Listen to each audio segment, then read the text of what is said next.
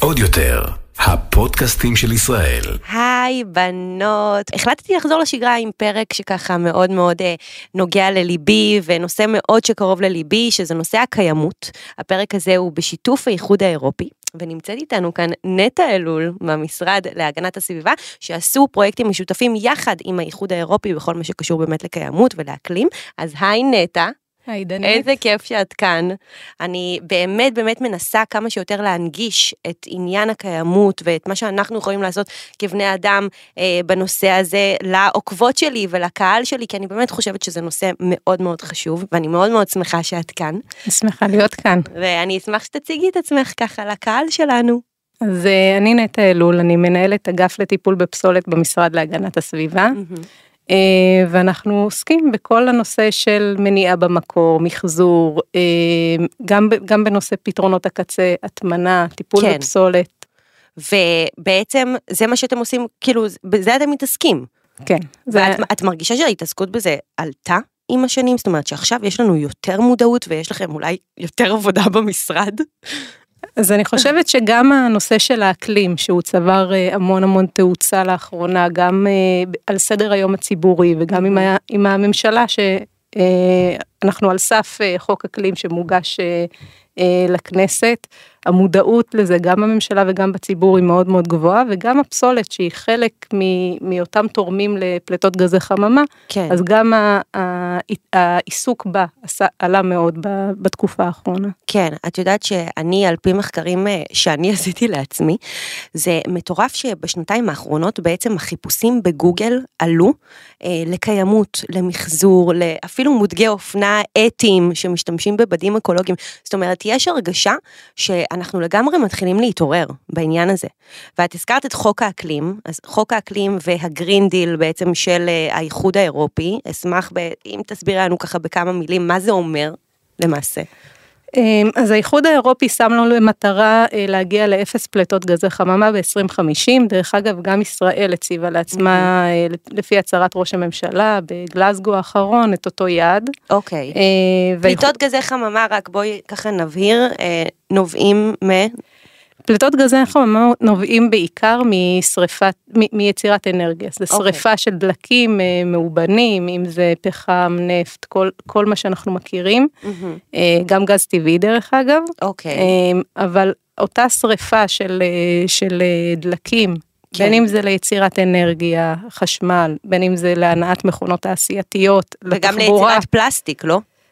כן, גם פולט גזי חממה. נכון, גם הזיקוף. רכבים, מטוסים. בדיוק, כל, mm-hmm. כל הנושא הזה, כל, ה, כל השימוש שלנו בדלקים מייצר גזי חממה בעצם, okay. שמשנים, אה, את, הטמפר... משפיעים על, טמפ... על הטמפרטורה בכדור הארץ. ובעקבות כך ההתחממות הגלובלית. בדיוק. Mm-hmm.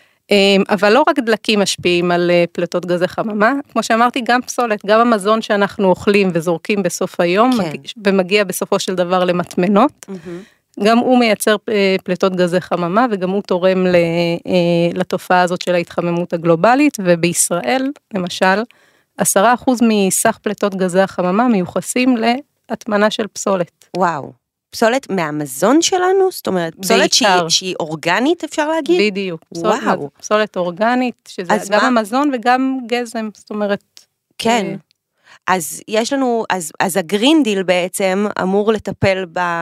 אז, בבעיה אז הזו. מה שעשו באיחוד האירופי זה כן. באמת את אותו גרינדיל, שהוא בא ומנתב השקעות בהיקפים עצומים, כטריליון טריליון יורו כן. בעשור הקרוב, לטובה של, לטובת יצירה, יצירת כלכלה ירוקה בעצם. אז הם ממש הולכים להשקיע את כל הסכום המטורף הזה, בעצם לצמצם את פליטות גזי החממה. נכון. וחוק האקלים בעצם גם יגיע אלינו, ל- לישראל. חוק האקלים זה חוק שאנחנו רוצים גם להעביר פה mm-hmm. בישראל, וגם יש לו השפעה על איך שאנחנו, על אנרגיות מתחדשות, mm-hmm. תחבורה, שהיא תחבורה נקייה, ו... הרבה מאוד אלמנטים שקשורים להפחתת פלטות גזי חממה. אוקיי, ובאירופה, אני יודעת, ואני באמת רוצה להאמין שגם כל העוקבות שלי יודעות, הם בעצם עשו איזשהו, לא יודעת איך לקרוא למילה, לא יודעת אם זה חוק, אבל בעצם סוג של מהפכה בתחום הכלים החד פעמיים, ששם אוסרים למכור חד פעמי, תסבירי לי על זה קצת. נכון, אז האיחוד האירופי פרסם דירקטיבה, שדירקטיבה זה בעצם חקיקה מחייבת, שמחייבת את כל המדינות האיחוד. אז זה חוק? כן, כן. אוקיי. ש... אוסר, למעשה זה שורה של צעדים, אבל באמת הצעד שהוא הכי מוכר, זה האיסור על מחירת כלים חד פעמיים. אז שהולכים שם בסופר אין כלים חד פעמיים? החל מ- מ- משנה שעברה בעצם, או מהשנה, סליחה, אין, אין, יש איסור למכור כלים חד פעמיים. וואו, זה מטורף. בין אם זה קשיות, בין אם זה סכום, בין אם זה מגוון רחב. כל מה שלא מתקלה. כל מה שהוא מפלסטיק וחד פעמי, שורה של עשרה מוצרים שהם נקבו ממש בשמות שלהם, mm-hmm. אז אסור למכור. וואי, מתי זה יגיע לארץ? בארץ כאן עשו מיסוי. נכון, אז אנחנו עשינו צעדים קצת יותר רכים כרגע, mm-hmm. אחד מהם זה באמת המיסוי חד"פ, שכולם, כלים חד פעמים, שאני מניחה שרוב העוקבות מכירות כן. ושמעו. יש לך נתונים, את חושבת שזה עזר להפחית את השימוש? אז מהנתונים שאנחנו קיבלנו, מיום הטלת המס, mm-hmm. הצריכה של הכלים החד פעמיים, לפחות ב, אצל הצרכנים אצלנו, ירדה ב-חמישים אחוז. אה, וואו, הישג, זה כן. הרבה. על זה לא מדברים בתקשורת, את זה לא מתקשרים, למה? זה מאוד מאוד חשוב, זה דו... מאוד מעודד. דווקא תקשרנו את זה, אבל כנראה... לא, כן, אבל אני אומרת, במהדורת החדשות, כאילו, זה, זה, זה, זה ממש נתון שהוא מעודד לא להשתמש בדבר הזה. נכון מאוד. כאילו, זה באמת הצלחה של המיסוי הזה. כן. ודבר שני שעשינו ועבר אתמול בממשלה, אז בעצם החלטת ממשלה שאוסרת על הממשלה ועל הגופים הציבוריים לרכוש גם הם חד פעמי. אה, וואו. זאת אומרת, אם הציבור בא והפחית, ובאמת העלינו את המס, גם הממשלה עכשיו מובילה את אותו שינוי, וגם שם אנחנו אוסרים אה, אה, לרכוש חד"פ, אה, במשרדים, אה, אירועים של הממשלה יהיו ללא חד"פ. יפה. גם בקפיטריות ובחדרי האוכל, אה, למעשה לא ייתנו חינם את כלי החד"פ, אלא אה, זה יהיה בתשלום את... נפרד. אוי, כן. וואו, זה ממש זה... בשורה. ממש. וואו, אז אני מקווה שיהיו שם יותר שוטפי כלים. וואי, נגיד את זה ככה. אה, אני, כמו כל פרק, בעצם שאלתי את ה...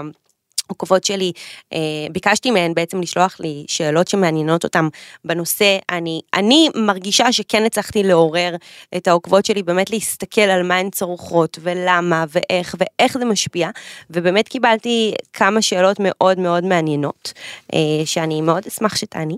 אז קודם כל, גולת הכותרת, מה זה משבר האקלים? למה כולנו מפחדים ובצדק ממשבר האקלים? אז משבר האקלים זה באמת כל התופעות אה, שמיוחסות ל, לעלייה בטמפרטורה ולשינויי האקלים שנגרמים כתוצאה מזה, mm-hmm. אה, ו, וזה תופעות שליליות עלינו, זאת אומרת, אה, אם זה חשש לבצורות, אה, שינויים קיצוניים, שיטפונות שאנחנו מתחילים... החום שהיה יותר. לצורך העניין בהודו, החום הקיצוני, זה קשור למשבר האקלים? קשה להצביע בדיוק כן. מה, מה, אבל רואים, אם מסתכלים על, על כלל התופעות בעולם, רואים איזושהי הקצנה. אוקיי. זאת אומרת, קשה לייחס תופעה ספצ... אירוע ספציפי, אבל כן, באופן כללי רואים איזושהי הקצנה של, של תופעות מזג האוויר. התחממות גם מובילה להפשרת קרחונים, עלייה במי הים, ויש הרבה מאוד תופעות ש, שבעצם מסכנות אותנו. זה, זה מלחיץ. זה מלחיץ, אבל באמת זה צריך לעורר לפעולה, זאת אומרת, כן. זה הכיוון. כל אחד צריך לקחת את זה למקום שלו, ולעורר לפעולה את המדינות כבר, כן. המדינות כבר, כבר מעורבות בנושא הזה, שנקרא משבר האקלים ואמצעים להפחתה, אבל גם ברמה האישית נכון לעשות. כן, זהו, זה מה ש... זה מה שאני כל הזמן אומרת, כמובן שבאמת הגופים הגדולים, הממשלות, המדינות צריכות לעשות צעדים באמת כמו אה, העניין של החד פעמי באירופה וכל זה, אבל גם לנו יש צעדים שאנחנו יכולים לנקוט עבור זה, אה, ואחת השאלות שהייתה כאן זה... כאילו, מה, מה זה משנה אם אני עכשיו אעשה איזשהו משהו, האם אנחנו בכלל בנקודת אל חזור, או האם מה שאני אעשה בכלל ישפיע, אז קודם כל לפי דעתי, אנחנו עדיין יש מה לעשות, זאת אומרת, אנחנו לא בנקודת אל חזור, נכון? זה לא... אפשר עדיין לשנות משהו. אז, אז כן, המאמצים הם כדי שהטמפרטורה לא תעלה עוד. זאת אומרת, הציבו גם בעבר יעדים לעלייה מקסימלית של חצי מעלה ומעלה. ואיפה אנחנו נמצאים? אנחנו כרגע, מתחילת המהפכה התעשייתית, שזה הנקודת התחלה, אנחנו מדברים על עלייה של בערך בממוצע כמעלה בעולם. אוקיי, וזה נתון, מה? זה נתון שהוא סביר, זה נתון שהוא מפחיד? זה נתון שהוא כבר מייצר איזה שהן השפעות, שהצפי גם שאם לא נפעל ולא נפחית את פלטות גזי החממה, אז באמת העלייה תהיה עוד הרבה יותר קיצונית, מדברים על עד ארבע מעלות בחלקים מסוימים. וואו. שזה אומנם לא נשמע הרבה, כן, אבל במונחים גלובליים זה, יש לזה השפעה מאוד דרמטית, כן, על החיים שלנו פה. ומה, ומה, אז מה אנחנו יכולים לעשות כציבור לבד בבית שלנו? איזה פעולות אנחנו יכולים לעשות כדי, את יודעת, להשפיע לטובה דווקא על ההתחממות הזו? יש לנו את המחזור, יש לנו את באמת שימוש חוזר במוצרים, אבל אני רוצה קצת שבאמת נפרט על זה קצת יותר, ואני באופן אישי אגיד עכשיו לפני שנטע ככה תתחיל להסביר, שאולי זה ייראה לכם קצת מוזר בהתחלה, אולי זה ייראה לכם קצת כבד, כי בכל זאת גם מדובר כאן על שינוי הרגלים, אבל כל, כל, כל הזמן תחשבו על המטרה, ובסוף זה ייכנס לאיזה משהו שבשגרה. לגמרי. אז לגמרי. מה אנחנו באמת יכולים לעשות בבית? אז בהיבט באמת של צמצום פסולת ו- והגברת מחזור, אז אפשר להתחיל מ... זה נשמע, כמו שאמרת, זה נשמע קשה, אבל להפחית צריכה, ולהפחית mm-hmm. צריכה זה יכול להתחיל מ... להוציא את החד פעמי ולעבור לרב פעמי, כן. לשתות מבקבוקים... רב פעמיים. רב פעמיים במקום לקנות את החד לגמרי. פעמי. לגמרי. לגמרי. להעדיף מוצרים יותר עמידים. הרבה פעמים היום אנחנו נתקלים באפשרות של לקנות מוצר זול, mm-hmm. אבל אנחנו יודעים שהוא יחזיק לנו מספר שבועות או מספר ימים, לעומת מוצר שהוא טיפה יותר יקר, אבל יחזיק לנו לאורך זמן. אז צריך לקחת גם את זה בחשבון, ש... okay. שאנחנו משקיעים, אנחנו משקיעים לטווח ארוך גם בעתיד שלנו. אם זה לא לקנות מה שלא צריך. כן. אם אנחנו מדברים על פלטות גזי חממה, אז הרבה מהאוכל שלנו מגיע בסופו של דבר למטמנות, אז פשוט באמת לראות ולקנות את מה שצריך. לקנות נקודתי, בנות, כמוני, אני יורדת לסופר, קונה בננה, עולה הביתה, לא לקנות עכשיו כמויות, באמת. נכון. ואת יודעת, זה מנעד של כלים, יד שנייה, זה לא מדבר לכולם, אבל יש כאלה שבאמת, יד שנייה יש מוצרים מאוד איכותיים, שאפשר להעדיף אותם. מבחינת אופנה, את מתכוונת? גם אופנה, אבל גם רהיטים. גם רהיטים, לגמרי. או כל דבר אחר, או אפילו עגלות, את יודעת. לגמרי. נכון. אז באמת יש כאן מנעד, וצריך לבחור איפה אנחנו, ואולי לעשות את המאמץ להיות במקום שמתאים לנו, ואם זה בנושא של מחזור באמת, אז היום יש לנו פחים ברחוב שכן מאפשרים להפריד ולמחזר, אם זה הפח הכתום של האריזות. הפח הכתום שמיועד לאריזות. נכון. יש לנו את הפח הסגול לסרוכית, אריזות שהן מסרוכית, יש לנו בחלק מהרשויות גם פח כחול, לנייר וקרטון, בחלק מהמקומות יש גם טקסטיל, פסולת אלקטרונית, שהיום יש מערך איסוף מאוד מפותח. אז באמת להשקיע את המחשבה בהפרדה הזאת בבית. כן, אני רוצה להגיד שככל שתפרידו בבית, ככה יהיה לכם יותר קל בעצם לשים את זה בפחים המתאימים לכך. אני בבית שלי, לצורך העניין, יש לי באמת שלוש שקיות, שאליהן אני מפרידה, ואני רק רוצה להדגיש, תקני אותי אם אני טועה, שבעצם חד פעמי אנחנו לא יכולות לזרוק לפח הכתום. נכון? זה רק פח לאריזות יותר. זה פח יותר לאריזות. אז, אז זה אומר, אני, אני לפי מה שהבנתי, גם משיחה עם uh, תאגיד המחזור, אחד מתאגידי המחזור שהיה, שהייתה לי, uh, שחד פעמי, uh, באמת עדיף שלא לזרוק לפח הכתום, כי במהפך הכתום אנחנו באמת מייצרים מוצרים שמותאמים לפלסטיק הזה של, ה, של האריזות. חד פעמים בסופו של דבר מגיע לאיזשהו מקום, ששם בעצם יש לנו טכנולוגיה להפרדת החד פעמים מהפסולת עצמה, אבל עדיף מאוד לא להשתמש בחד פעמי. זה האמת שחד פעמי, הרבה כן. פעמים לצערנו מגיע לסביבה. Mm-hmm. זה גם הסיבה שהאיחוד האירופי הוציא את הדירקטיבה, כן. בגלל ש...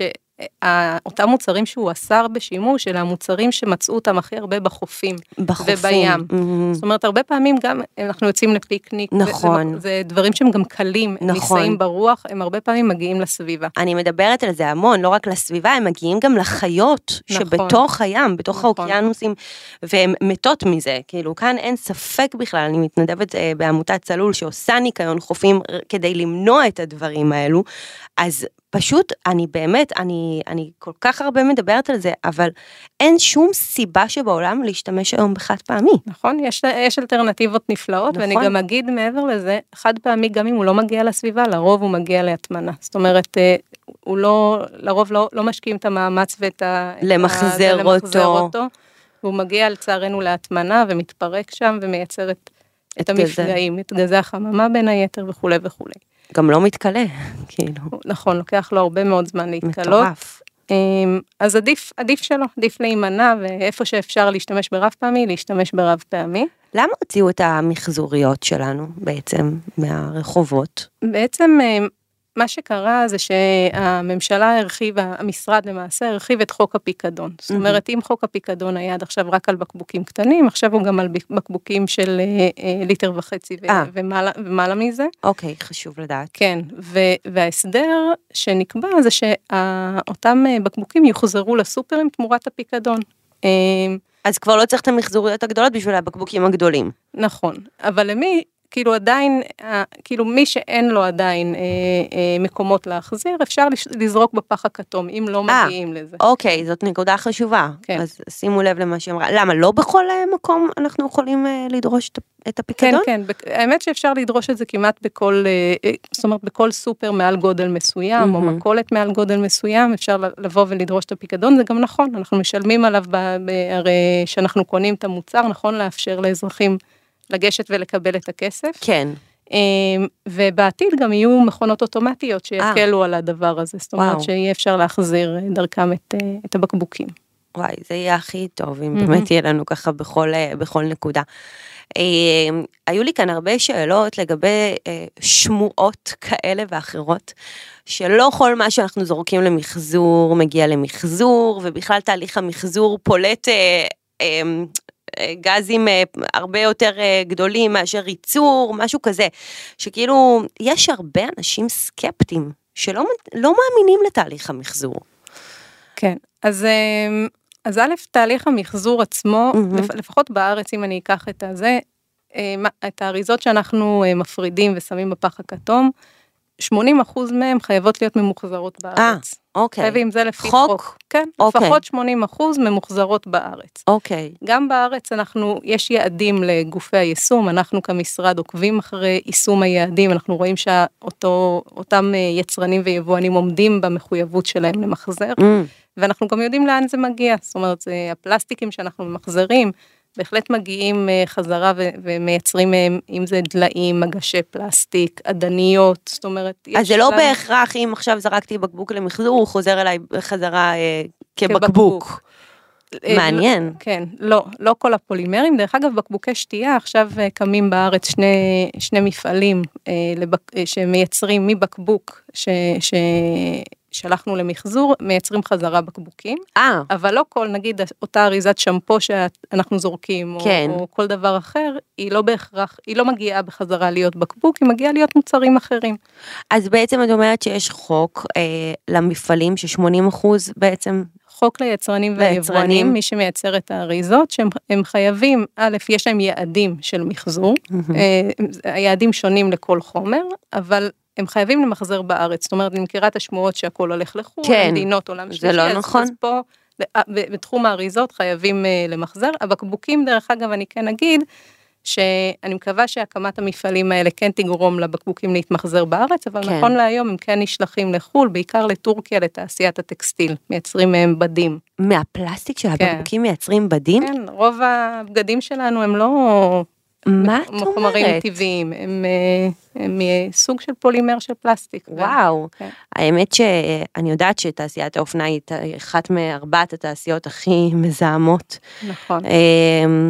ואת יודעת, אני חיה אופנה, אני, אני, אני, אני מאוד אמביוולנטית בעצמי, לגבי צריכת אופנה, וכל כל העניין הזה של הקיימות, אני עדיין צריכה לפתור את זה בעצמי, אבל זה בדיוק מדגיש את העניין הזה, ש...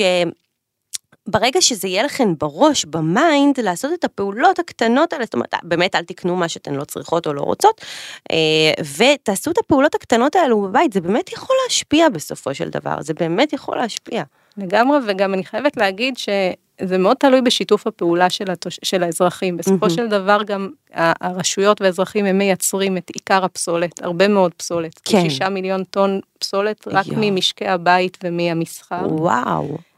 וכן, יש השפעה אדירה, ואפשר בעזרת שיתוף פעולה להפריד הרבה יותר, למחזר הרבה יותר, כן. וזה תלוי בנו. נכון. ומה לגבי uh, שקיות uh, ניילון של הסופר שם, שאנחנו קונים? הרי אני יודעת שגם uh, בחול, את יודעת, יש שקיות בד או שקיות קרטון. נכון. מה קורה עם זה באמת? אז א', באמת העשר אגורות, אותו... אני חייבת להגיד שלא, לא, לא, לא בכל הסופרים זה קיים, רק בגדולים באמת. נכון, א', החוק חל על חלק מהסופרים, ובעיקר על הגדולים, לא על כל מכולת קטנה זה חל, אבל...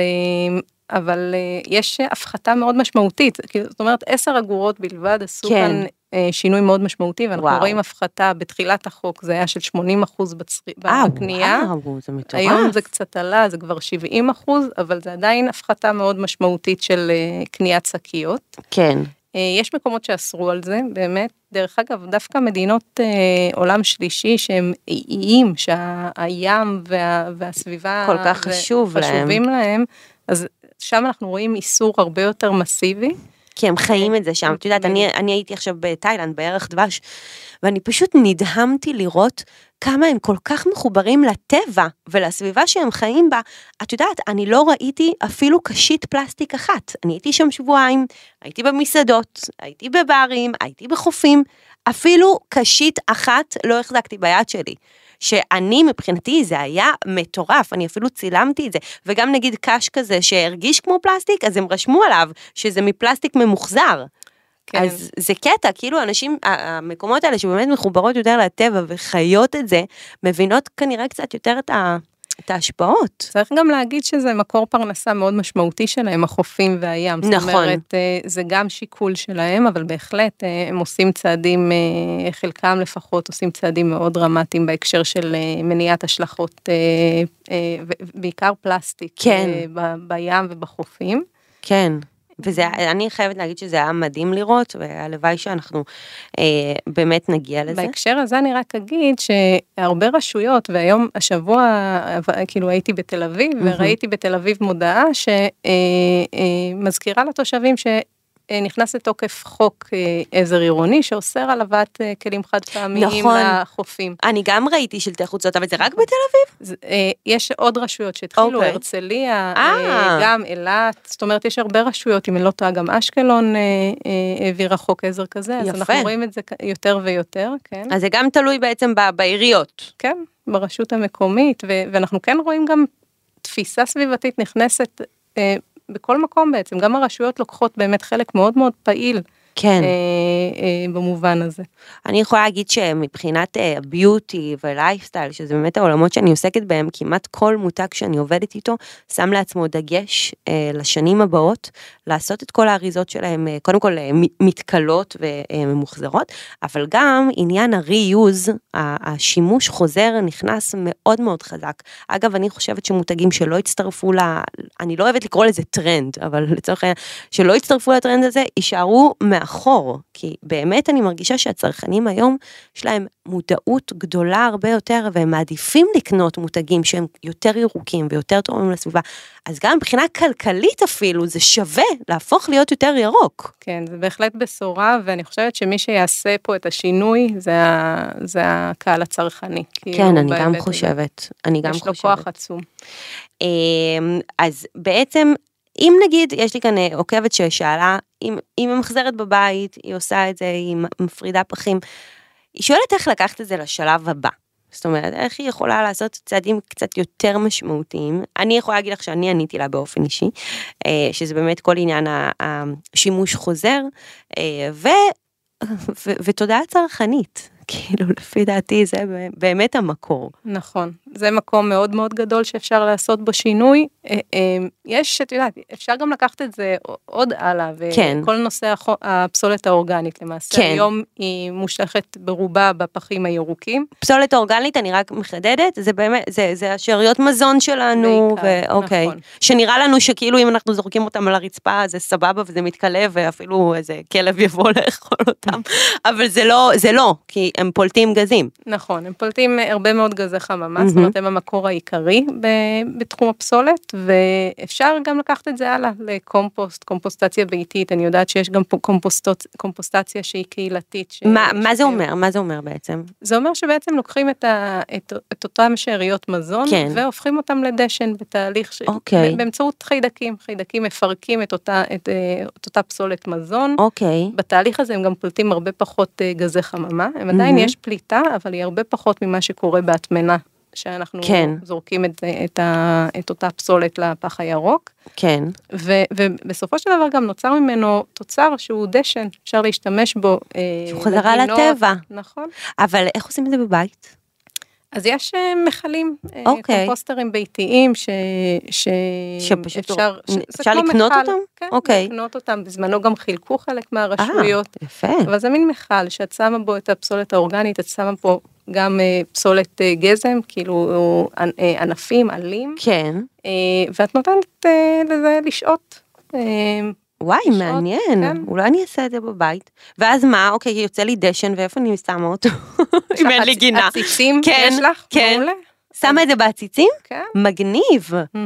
בטח העציצים גם גדלים טוב יותר. אז שוב, יש כאן שאלות באמת שחוזרות על עצמן, כמו האם יש תקווה בכלל, מרגישה שצעד קטן שהיא לא באמת ישנה משהו, אז הנה, נטע כאן אומרת שחד משמעית זה ישנה, ומעבר לכך אני חושבת באמת שכל המהפכות הכי גדולות הגיעו בסופו של דבר מאיתנו, מהאנשים, ואם אנחנו נדרוש שתהיה התייחסות הרבה יותר ירוקה וקיומית לגבי הקיום שלנו מהרשויות ומהממשלות, בסוף הם יקשיבו לנו והם יעשו עם זה. לגמרי. בסופו של דבר האזרח משפיע, בין אם זה כצרכן, כן. בין אם זה כתושב של רשות מקומית שדורש כן. את הדרישות בהיבט הזה, ובאמת בין אם זה אג'נדה שהיא כבר אג'נדה ממשלתית. כן. אז בהחלט, ושוב, בפעולות היומיומיות שלנו, של להפריד, של לנסות לצמצם צריכה. לצרוך פחות. כן. לגמרי. אני רוצה לספר לך על משהו שאני ראיתי לפני כמה זמן, את הר הטקסטיל. בגאנה, באפריקה. אני ככה נכנסתי לזה, לא, לא יודעת אם זה יותר מדי הנושא שלך, אבל אנחנו פה ואני רוצה לדבר על העניין הזה, שבעצם עניין הבגדים והפסט פשן של היום, גם עניין הפסט פשן לצורך העניין זרה, בעצם גם מורידות באיכות הבגד שלנו, ואז בעצם אנחנו לא יכולים ללבוש אותו לאורך זמן, כי האיכות קטנה יותר. ו, ובסופו של דבר, גם אם נתרום וגם אם נעביר את זה הלאה, בסוף המון המון המון בגדים, שאנחנו לובשות, יגיעו לאיזשהו הר טקסטיל שנמצא בעיקר במדינות עולם שלישי. כן, ו- אין, אין ביקוש לכל כך הרבה את, מוצרים. את יודעת, אין... הנתון הכי מטורף שאני קראתי על זה, זה שגם אם היום, עכשיו, נפסיק לייצר בגדים בכל העולם, עדיין יהיו לנו בגדים לכל העולם, לחמישים שנים הבאות. זה מטורף. זה באמת מטורף. איך בארץ מתמודדים עם פסולת טקסטיל? אז האמת שפסולת טקסטיל, בניגוד לאריזות ואלקטרונית, שם יש נגיד חקיקה מאוד מסודרת mm-hmm. שמסדירה את האיסוף, וגם מטילה חובות על היצרנים והיבואנים, כן. לשאת בעלויות, אז בטקסטיל אין את הדבר הזה עדיין. אבל גם... למה? אם תעשיית האופנה היא תעשייה, כאילו בין ארבעת התעשיות הכי מזהמות.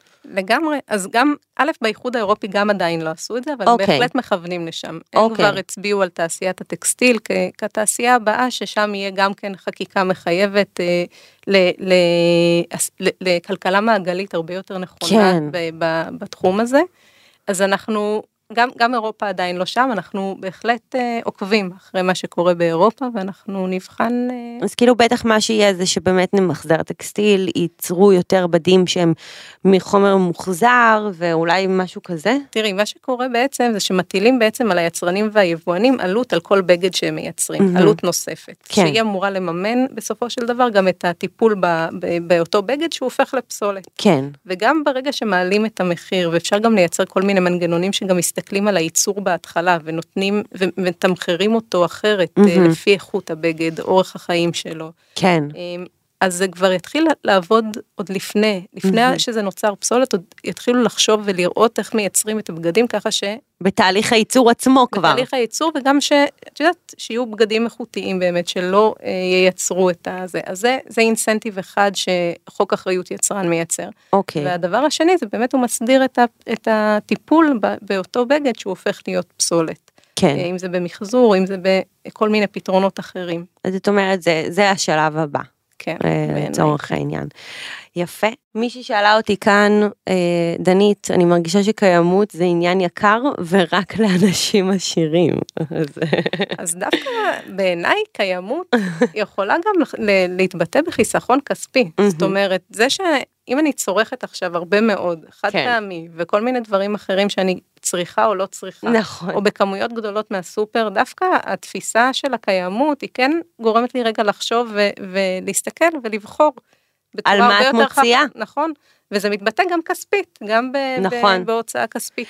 גם, גם אה, מוצרים בשימוש חוזר, אגב, לרוב מותגים שמציעים שקיות מילוי לצורך העניין למוצר שלהם, יפחיתו את העלות, ואז זה בעצם כאילו יוצא, כאילו אתם קונים אה, אה, שקית שמתאימה לשלוש פעמים מילוי המוצר, ב, בעלות של... מוצר וחצי, שאתם קונים באופן רגיל. נכון. אפשר אז... גם לראות את חברות הקפה, כאילו, את בתי הקפה עושים כן, את זה. כן, שמה? מציא, יש חלק מהרשתות שמציעות לבוא עם כוס רב פעמי, ולקבל נכון. הנחה על הקפה. נכון, זה מה שאני עושה. אצלנו בבית קפה השכונתי, הם גם מציעים לקנות כוס רב פעמית, ואז כל פעם שאת מגיעה, גם יש לך שקל הנחה על הקפה, גם בקפה העשירי, משהו כזה, את כבר מקבלת את זה, אבל אני בלי קשר שתדעי, אני פשוט יורדת לבית קפה עם הכוס, לא משנה אם זה הכוס שלהם, או אם בא לי קפה קר עם איזה כוס אחרת, והם פשוט ממלאים לי את זה.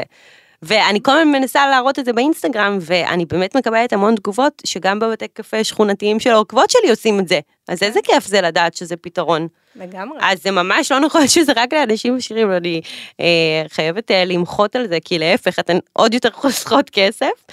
אה, ואז יש כאן הרבה שאלות, האם אפשר לזרוק כל דבר לפחי המחזור, אז באמת ענינו על זה. אה, אז כולם מדברים בעצם על הקשים החד פעמים, האם זה רק מיתוס, או שזה באמת פוגע אה, בחיות שלנו, בים, בצבים, בים, את יודעת, יש את התמונה המפורסמת הזו, של צו ים מסכן עם קש שתקוע לו, אה, אימאלה, זו תמונה מזעזעת, אז זה, זה, לא, זה לא מיתוס, מן הסתם. או... אז גם אני רוא, ראיתי את התמונות האלה, כן. כמוך, כמו הצופות, אה, המאזינות. כן, המאזינות. נכון, אה, גם צופות יש לנו את זה. יש, יש השפעות לדבר הזה, גם על, ה, על, ה, על בעלי החיים שנמצאים בים, לא כן. רק צבים, גם בעלי חיים אחרים, כן. שנחשפים לחומרים האלה. דרך אגב, היה לא מזמן מחקר, mm-hmm. שמר, שהראה שמצאו גם חלקיקי פלסטיק בגוף של, של אנשים, של בני אדם.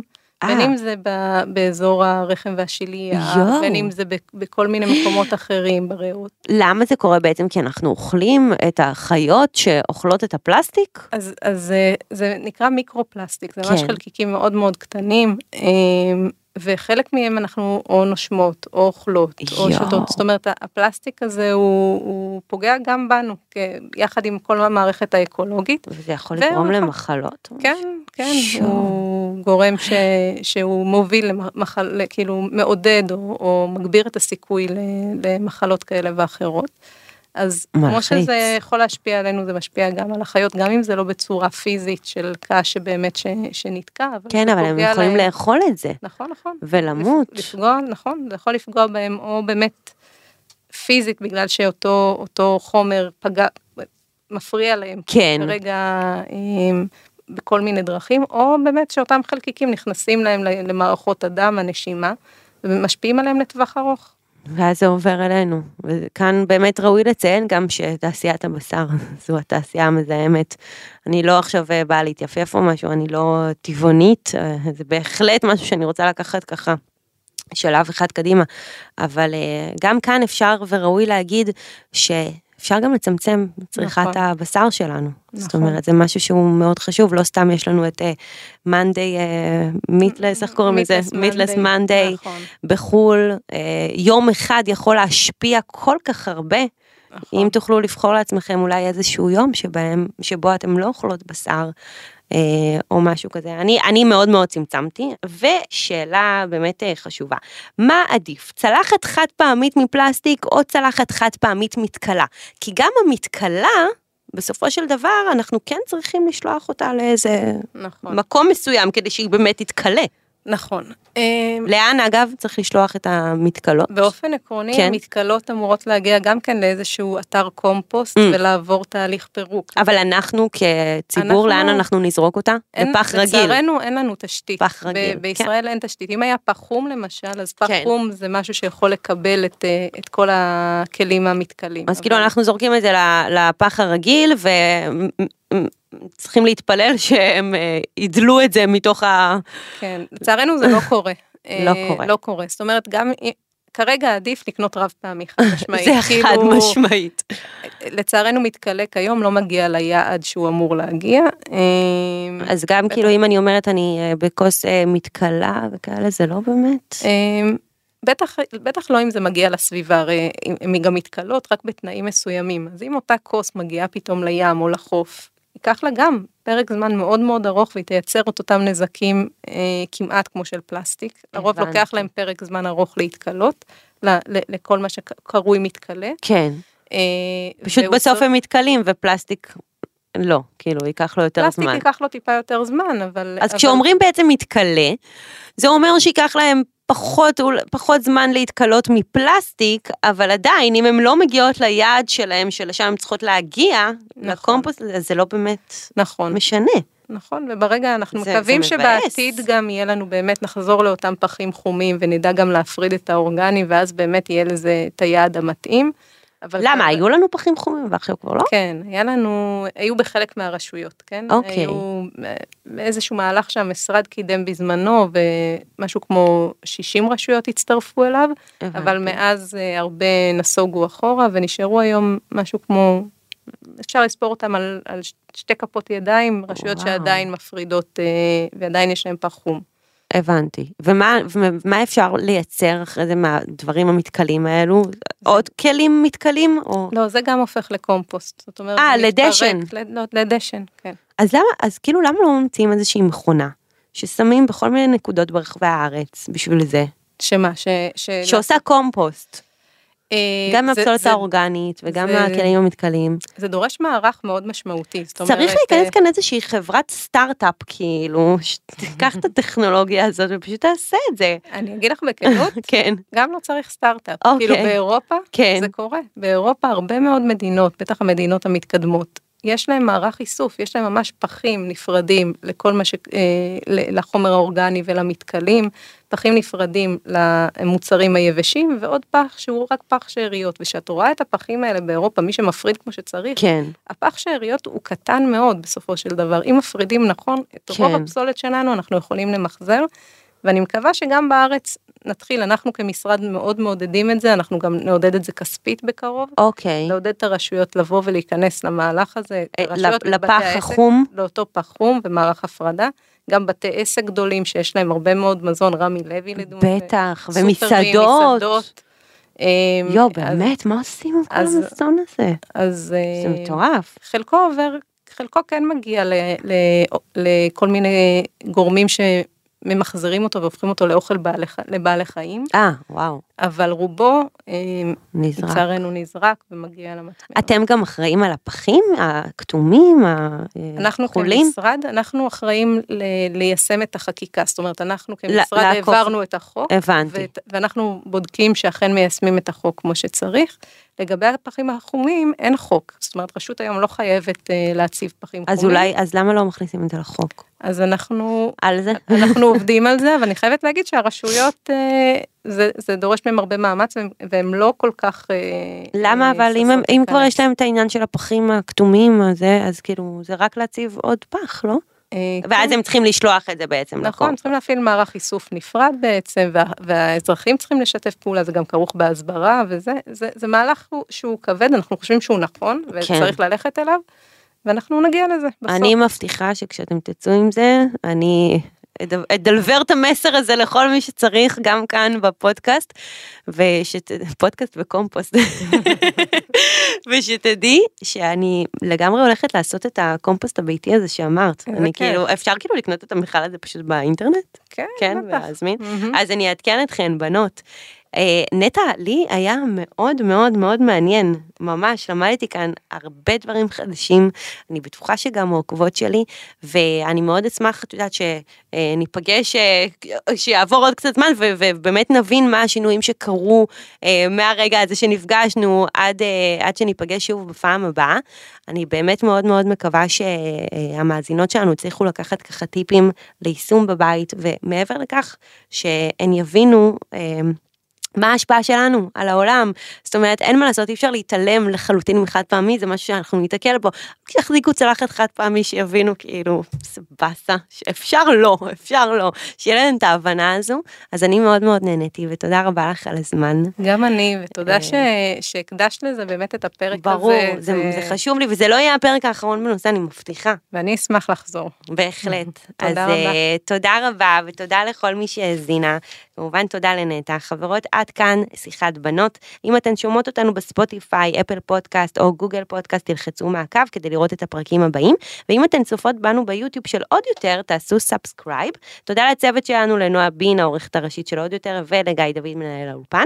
תודה לכן שהאזנתן, מוזמנות לכתוב לנו בתגובות, ביוטיוב ובאינסטגרם שלי, או לעוד יותר פודקאסט. פרק חדש יעלה בראשון בעוד שבועיים. בפרק הבא תהיה איתי כאן חברה אחרת, בנושא אחר, שאתן תבחרו.